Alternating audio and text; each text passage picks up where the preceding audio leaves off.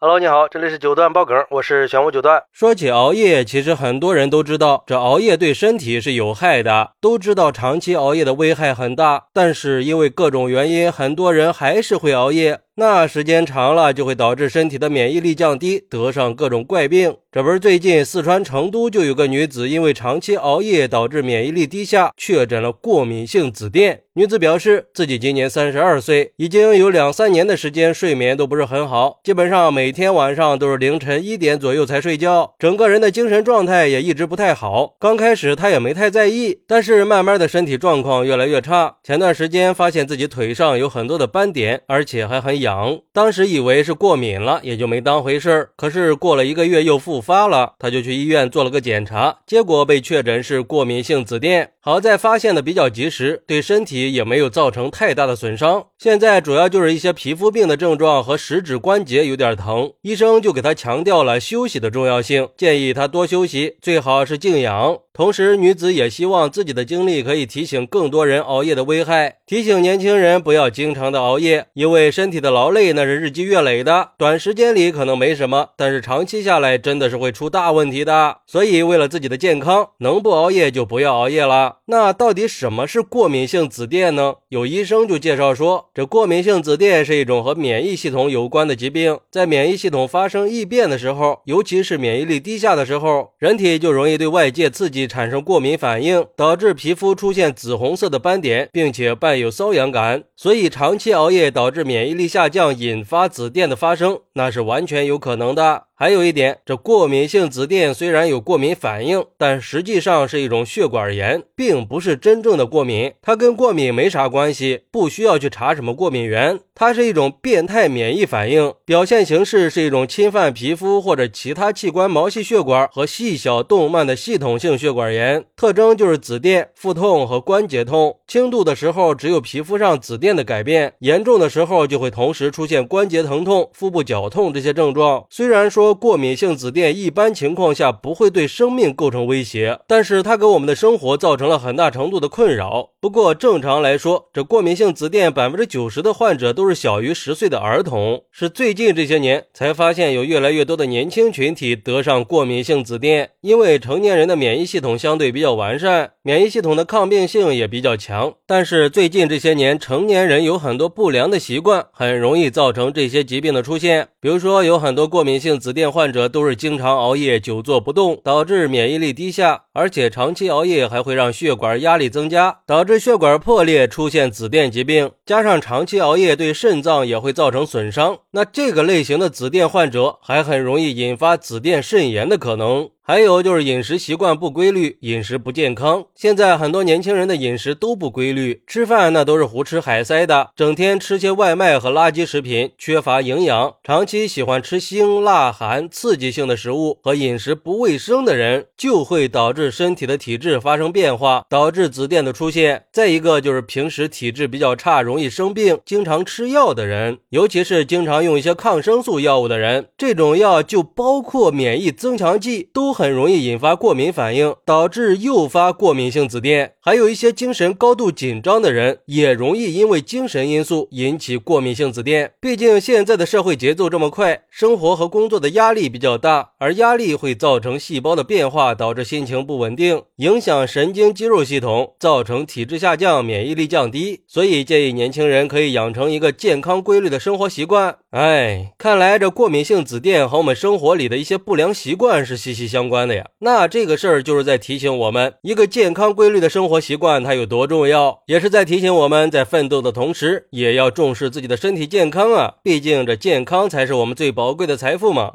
要不然等检查出问题了，这代价可就太沉重了。所以，让我们一起来呼吁所有人关注自己的身体健康，合理的安排自己的工作和休息时间，减少熬夜的次数，避免过度的劳累。如果说工作和学习任务确实需要加班熬夜，也要尽可能的在其他时间来补充睡眠，保证身体可以得到足够的休息和恢复。很明显，这长期熬夜对身体的负面影响，它是会积累的，是会引发一系列健康问题的。只有让身体有足够的休息和睡眠，才能让我们保持健康，充满活力。另外，就是要保持健康良好的饮食习惯和积极的心态，这也是保持身体健康的重要因素，可以让我们更好的去抵抗疾病，提高生活质量，也才能让我们更好的去享受生活嘛。好，那你还知道哪些熬夜可能会对身体产生的危害呢？快来评论区分享一下吧！我在评论区等你。喜欢我的朋友可以点个订阅、加个关注、送个月票，也欢迎点赞、收藏和评论。我们下期再见，拜拜。